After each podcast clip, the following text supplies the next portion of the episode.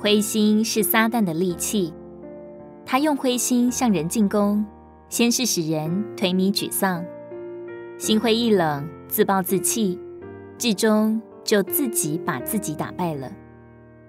自爱的人是容易灰心的人，不要以为灰心是破碎，灰心是自爱。灰心的人都是以己为中心的，自爱的人也是一样。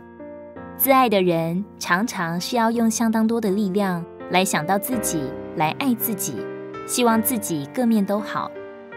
越盼望自己完整，越不完整。心里想爱主，却又爱不来；想好好追求，又追求不来，结果就灰心了。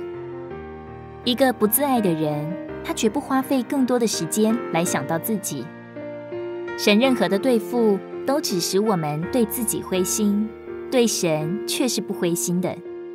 我们对自己灰心是应该的，但对神要更积极。十字架是绝不会使人灰心的，因为十字架乃是引到复活。自从创造以来，再没有比复活更积极的。因为十字架乃是除去人不该有的东西，向着国度奔跑的赛程，最怕的就是疲倦灰心。在这个赛程里，越是快到终点，就越受到撒旦的攻击和试探，我们就招架不住了，最终就被撒旦打败了。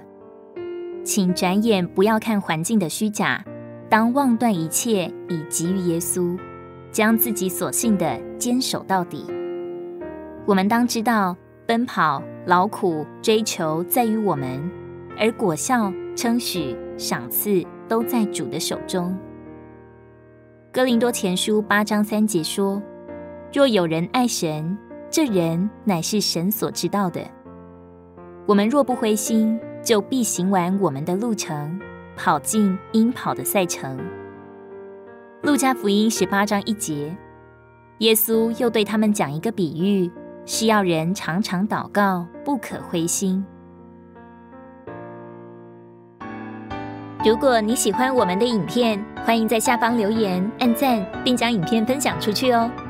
天天取用活水库，让你生活不虚度。我们下次见。